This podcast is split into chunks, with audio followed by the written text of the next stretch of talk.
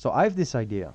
I read this research piece on smart speakers and how they are used for news briefings. Basically, short audio segments where some news source tells you what's up that day. However, the research showed that people thought these news briefings were too long, not personalized, and they didn't like the computer voice these devices used.